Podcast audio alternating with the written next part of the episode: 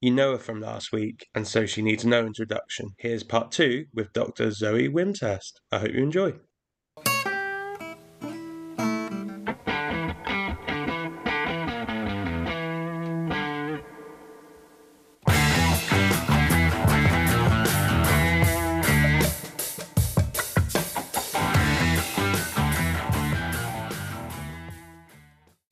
This is really interesting. Um, I've got a million questions going on my head, so I'm trying, trying to figure out. So when when we're talking about the the training of, of younger athletes, hmm now I don't want you to divulge all your information because I appreciate that you know people will come to you and hire services. So please don't put yourself out of work. But in terms of some basic things that people could do to help um, help their players try and not be so focused because I think the screen thing is fascinating. Most people, Mm, if you look at them walking down the street, they've got their head down slightly, looking at their phone, yeah. um, video games, all of that type of stuff. Naturally, you prob that's probably going to become more and more part of of everyday life. In terms of little techniques or little things or little tasks you can get people to do that would generically just help them in, I guess, holistically, is there Yeah. anything you could do in that space? Yeah, so the most important thing I would say every 20 minutes, you take a five minute break and you, you go and you look outside into the distance, hopefully in natural light conditions. But if you are stuck inside, at least spend time kind of looking to the other side of the room. So a five minute break from doing your schoolwork shouldn't be spent playing on your phone to distract you, but it should be spent like how far into the distance can you see? What can you actually focus on that's as far away as you can possibly focus? And then back close again and then far away again. So every 20 minutes, have a five minute break to make sure that your eyes are still moving around, but particularly to different distances that they're moving at. Um, there's also blue light glasses. So if you're sitting in front of a computer a lot of the time, if you have these glasses that can help to filter out some of the blue light, that can be good for helping things like fatigue in the eyes as well. So there's more and more technology things that are coming into it. But really, the best thing I can advise is every 20 minutes, have a five minute break from looking at things close to you.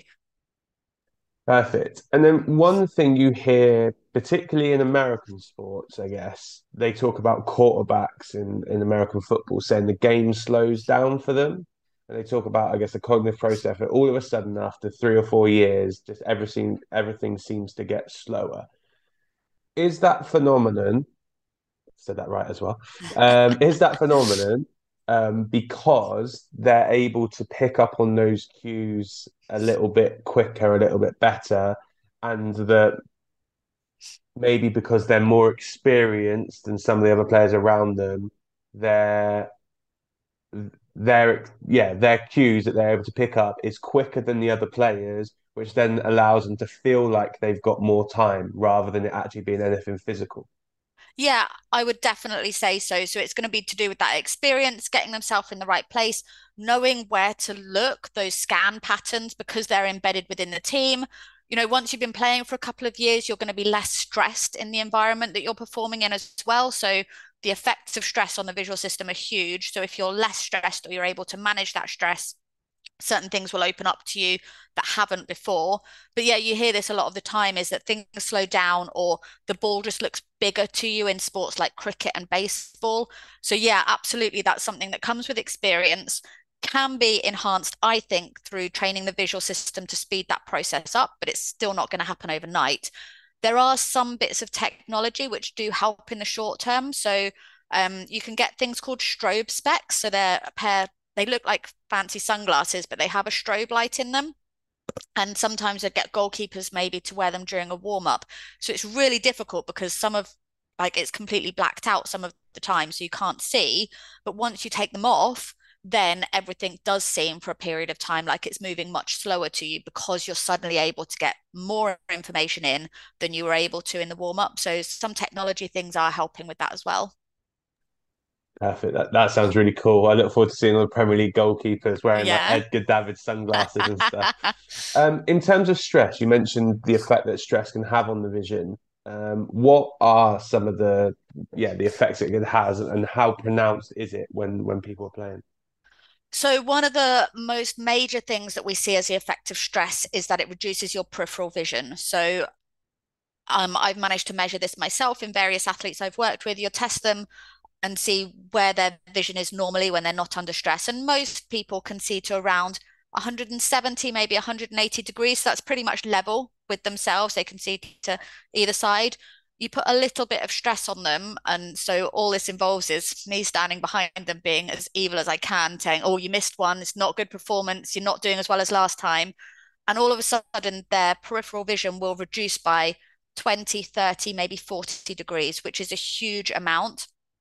So stress definitely affects the periphery, and that's something that coaches should take into account. So when a young player is stepping up to the next team for the first time, they are undoubtedly going to feel stressed, and usually their performance will dip. And quite often, coaches will just say, "Oh, they weren't ready for the step up."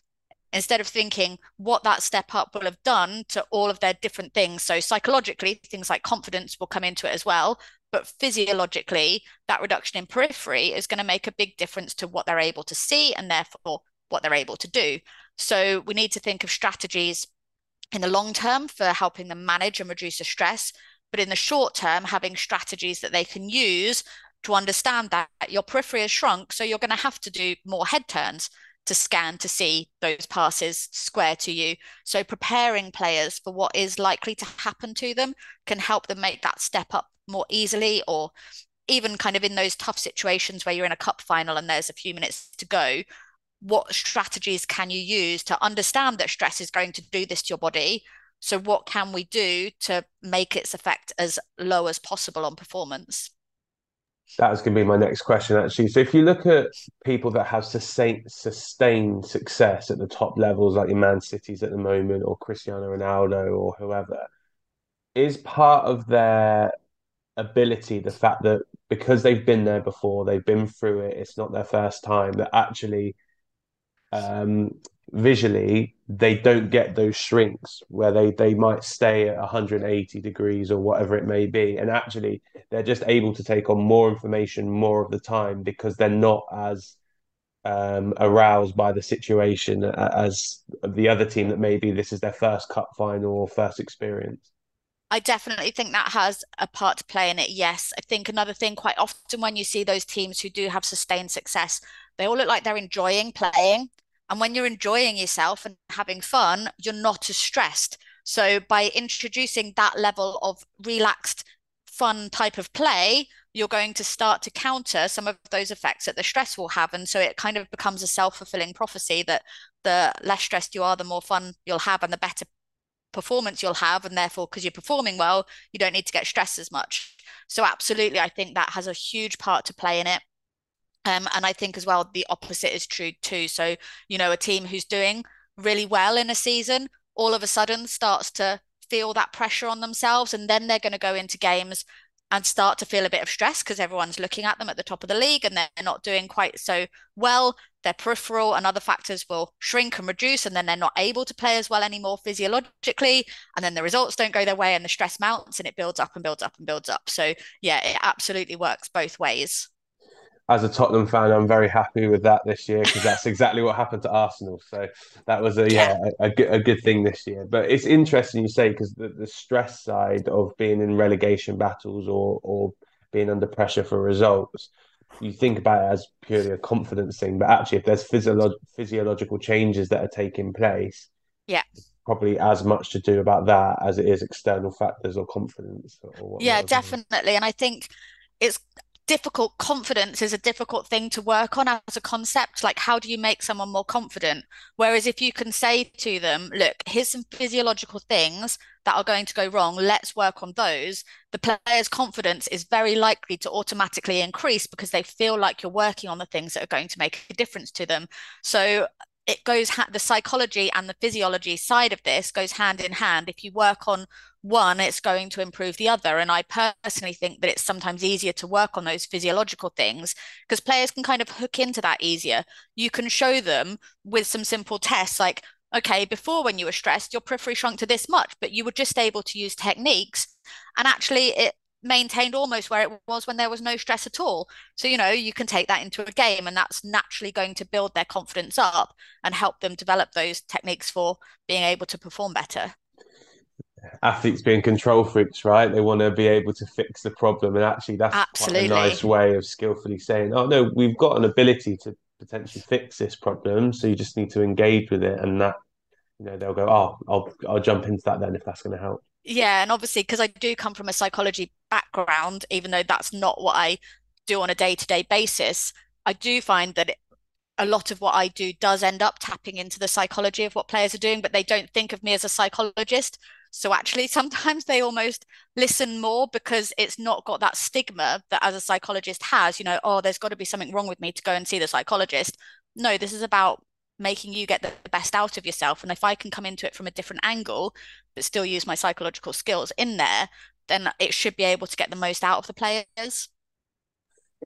And then I probably first heard about this type of work, um, I believe Clive Woodward with the England setup. hmm Um, if that is the case, what did they do during that period? What was the purpose of it? Who got involved? Yeah, if you could just explain to everyone, because that's the first time I ever came across it when I was relatively young. I was like, okay, that seems really cool. But could you, yeah, just describe to us what what that actually was and what they did and what they were trying to achieve at that point? Yeah, absolutely. So for a lot of people, through Clive Woodward is the first and possibly the only time they've ever heard about vision training work. So for the 2003 Rugby World Cup, which England went on to win, Clive Woodward brought in a woman called Sherylle Calder, who's a South African lady, and she's kind of the pioneer of this research in improving people's vision. So she worked with the England team in 2003, and I think she worked with the Springboks team who'd won the World Cup the time before in 1999. So she's one of the most successful people at winning Rugby World Cups. Um, so Clive brought her in to work with them, and they were doing all sorts of different things. So um, some of it was related to those training those basic underlying visual capabilities. So they had a computer program that they used, which I personally think it's better than doing nothing, but a computer program isn't necessarily the best way to train. But if you're not going to be doing anything else, why not? Um, so they had some computer programs they used to train things like um, ability to move your eyes quickly. Um, they did stuff um, kind of what you might look at and think of it as a handling drill, but actually it's improving your vision as well. And they also worked on things like tactically within a team, which is another huge part of vision training. If you think about rugby in particular, the person who is making a lot of the decisions is the scrum half. But when they're having to make the decision, their head is down, rummaging to try and get the ball out of the bottom of a scrum or a ruck or a big heap of people. So their vision is going to be really poor because they've got their head down and there's a big pile of people in front of them. So I know something that um, the England team with Clive worked on um, is okay, so if they're not going to have good vision, who does have the best vision? And that's going to be the people next to them spread all the way across the pitch. So what they did is they developed certain scanning techniques that everyone on the whole pitch would use the same scanning patterns. They'd scan um, from the crossbar to orient themselves on the pitch, and then they'd scan to the two touch lines, and then they'd communicate with the people next to them. And so if I'm the scrum half at the bottom of the kind of ruck trying to get the ball out, I've got people in my ear telling me where the space is. And because I know that they've used the same scanning technique that I've been told to use, they're going to have the same information. So I'm going to trust more what they're going to say. And it puts that scanning down to everyone on the pitch. Instead of it just being the person who's about to receive the ball it's suddenly everyone's responsibility. Um, and this is something that i think is really fantastic and is something that should be introduced a lot more is how can tactically you make the most of where people are looking and what they're looking for. So for example if um, you know that a player on the opposition team is a really really strong player and they tend to hold a certain position if you can get them to go out of that position, then you've got the space to exploit it. But you need people to be scanning for when is that person out of position? Okay, let's communicate now. We can go there. Or someone on the opposition team has just taken a bit of a knock, so they're not going to be maybe as alert as they once were. Okay, so for the next five minutes, we're going to target that person and put them under pressure. But it comes down to having everyone on the team following the same tactics and using their scanning to identify what they can go on and do. And obviously, from the from that perspective, it seems really process driven in terms of going. Actually, we're going to highlight specific areas of the pitch we want you to look at, and then you'll gain the information you need from there.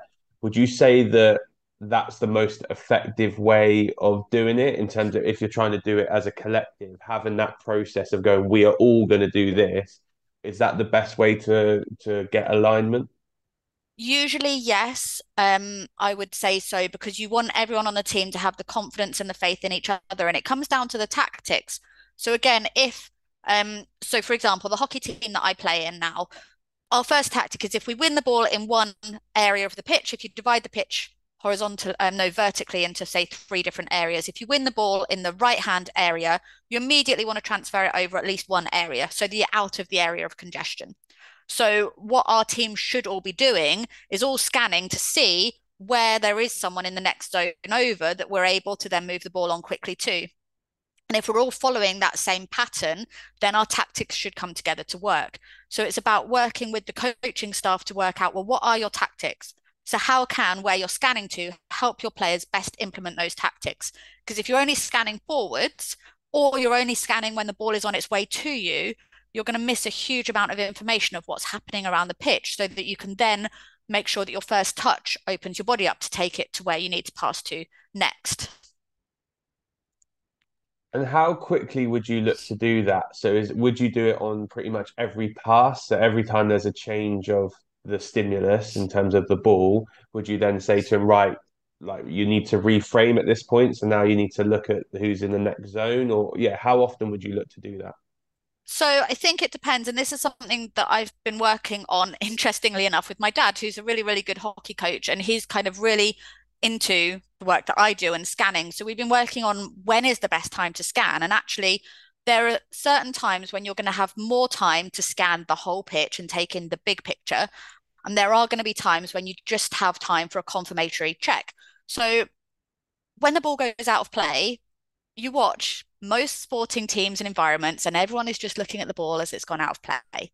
How is that helping? The ball is out of play. There's no pressure on you. Scan and see where everyone is. Take in the big picture of what is happening on the pitch at that time.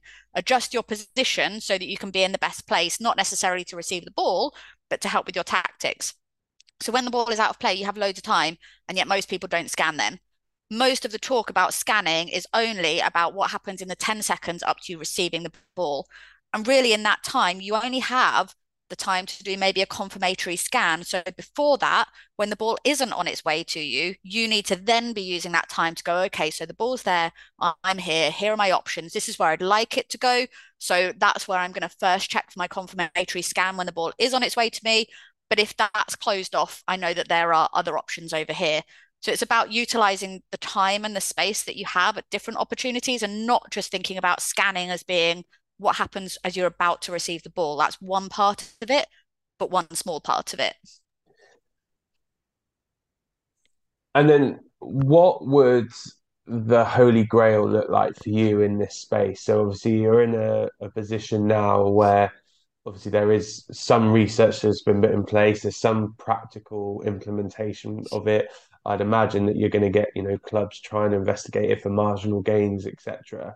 If I were to say to you, magic wand, all the funding you could ever want, five years' time, what would you say the perfect implementation of this type of work would be? Um, and where do you think it's going to end up?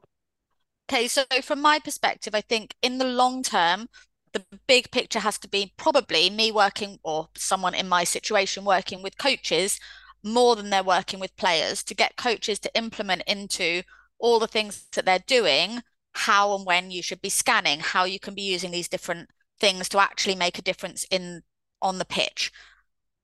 Before that, so potentially you might want before that to screen all the players to see what their visual capabilities are, so that if there are areas of weakness, you can train on that, train them separately, and then look at how it's implemented on the pitch. But that should happen just maybe once a season. Um, if a player has weaknesses, I'd work with them probably on a weekly or a bi-weekly basis um, to improve those skills. So then when they're on the pitch, they can learn to use them there's loads of stuff that can be done as well. So when a player is injured, what are they doing for their recovery? Obviously, they're spending a lot of time just with the physios, but could they be incorporating vision into what they're doing um, in their recovery for multiple reasons? Firstly, because hopefully then when they recover from their injury, they're going to go back into performing in a, as a better player than before they got injured because they've had time to spend working on some of those visual skills. But also, there is some evidence to show that if you've had, I can't remember which injury it was the research was done on, some kind of a knee injury, you're more likely to re injure yourself when you first go back out to play. And that's because a lot of the rehab that you're doing, you're having to use your visual system to help you balance and control your body. And then as soon as you're back out into a live match situation, you can't use your vision just to help you stabilize that once injured joint because you're having to use your vision to play the game. So what we want to do as well is introduce into rehab work having to get people to use their visual system for things other than just stabilizing where the injury was to hopefully then prevent re-injury. So i kind of went off on a tangent but as i say i think this is something that should and could be implemented throughout a club um, from those individual skills working with injured players but the gold standard would be getting the coaches and working with them to integrate it into a huge amount of what they're doing, both in terms of the skill development, but the tactics of the team as well. No, that makes complete sense. The knee injury ones are really interesting as well. You look a lot at um, female football at the moment, it seems to be recurrence of Huge. ACLs, MCLs, yeah. all of that type of stuff. And I know I've seen a few people on Twitter um, discussing maybe some of the reasons for why on on that. But that might be another one as well in terms of yeah, like you've mentioned there, if if it is a reoccurrence of the same injury, that actually if there's already an issue there for whatever reason in terms of the way the women are being trained, when you then add in the fact that they're not focusing on the stimulus during rehab sessions, you're almost doubling up the factors of things that could make it challenging for them to recur, uh, return to play properly. Yeah, absolutely. Um, and then in terms of the use of VR, because something that you see more and more, um, and I guess people are discussing like the ability to take uh, loading times off and players being able to work in that space. Do you see that as something that could potentially be utilized? Is it the same, or is it because it's virtual reality? It's, it's slightly different in terms of the way that we process the information, etc. So virtual reality is something that I don't have a huge amount of experience of using myself. And I think it has its place, but I don't think it's going to be the be all and end all that some people seem to think it is. I think it can absolutely be used for, like you say, taking the load off some players, giving them thinking opportunities, helping with decision making processes. But in terms of what your visual system is doing, it's not providing the same kind of a stimulus as you'd have out on the pitch. So you don't have depth perception involved with virtual reality, even if, you know, the area is kind of making people look smaller. It's not, your eyes are not having to do the same thing as they were before. You have to do big head turns in order to see what is happening around you. Whereas in a game situation, it's going to be much quicker if you just do a flick of the eyes instead of a big head turn. But VR can't take that into account, as far as I'm aware. So again, you're trying to alter things in players, which isn't necessarily the best thing for their performance. If you could just get them to do an eye flick, that's surely better than a head turn, but VR doesn't account for that. So I do think it is got a lot of potential, and I'm really interested to see all the research that's coming out of it. I know that at your club they're doing a big project using VR at the moment, so it's really, really interesting to see where that's going. I just think at the moment it's not something that is as good as it could be potentially. And then, in terms of uh, if people are interested in this field, obviously you've mentioned a little bit around the, the goggles space. Um, if there are any teams listening that wanted to go down that route, I guess what's the feasibility of that being run out in clubs? Are they expensive? Is it hard to get hold of? Can people use it in game and be able to get like real life circumstances when they're actually playing matches, or, or what does that look like at the moment? So there's um lots of different things. So the eye tracker, which is going to show you where people are looking, it's not something you can use in game because it would break if you headed the ball. Um, it's like wearing a pair of glasses with a battery pack attached, but you can be very clever in training scenarios so that you get a good impression of it. However, they are very expensive. Um, we're talking thousands of pounds for them. Plus, you'd need someone who knows how to work and analyze them properly. However, lots of universities have them. So if you're a club based close to a university, reach out to them and see if they are interested in doing any research with you because I know lots and lots of universities are looking for ways to do more research with sports teams. So that might be one way. um, or get in contact with me. If I can't help you myself, I can usually put you in contact with people who can do things like the strobe specs I talked about in terms of slowing things down. Um, they you have to buy them from the States, I think, at the moment. Um, a company called Senaptec are the ones that I usually get mine from. They're a few hundred pounds for a pair. So it's potentially something that people might want to invest in as a club. But again, you need to know how to use them in the right way to get the most out of them. So I would always say maybe work with someone like myself to start off with and then you know we can leave you with things to help you to keep implementing um, and keep improving your players ability while they're there instead of just buying things that are gimmicky and not being able to use them right and then you'll never get the benefit out of them. You've segued nicely into my next question which is going to be if people did want to get in contact you know with interest in this or they want to ask questions that i haven't done with my mind racing during this conversation how can they get in contact with you regarding that so my website is performancevision, all as one word, .co.uk, and there's contact forms on there, or you can email me, which is zoe at performancevision.co.uk. And I'm always really interested to hear from anyone with questions or who wants to just know more information or potentially do some work in this field. So please do reach out and I will get back to you and help in any way I can. Perfect. And the last question for me, which is if I were to ask any of the coaches or players that you work with to describe you in three words, how do you hope they describe you?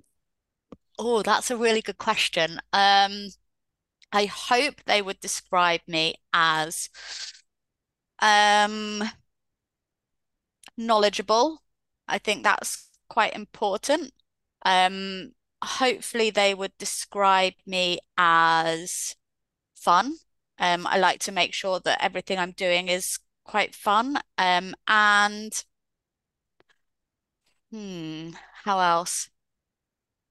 Yeah, maybe just easy to get along with. I think, I hope I get on quite well in all situations. I've worked in loads of different teams and with individuals, and I think I get on quite well with everyone and try and kind of integrate myself into what they're doing. So yeah, hopefully those three. Perfect. Listen, I will let you crack on with the rest of your day. I'm definitely going to be emailing you some other questions that I'm going to think about after this call. But really appreciate your time and hopefully we can catch up again soon. Yeah, thank you for having me on. It's been a really fun chat.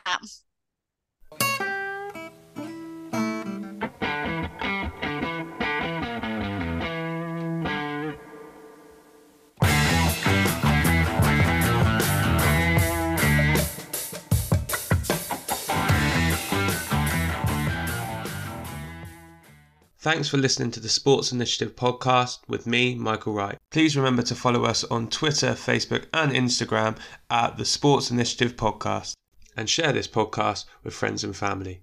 I'll see you next week.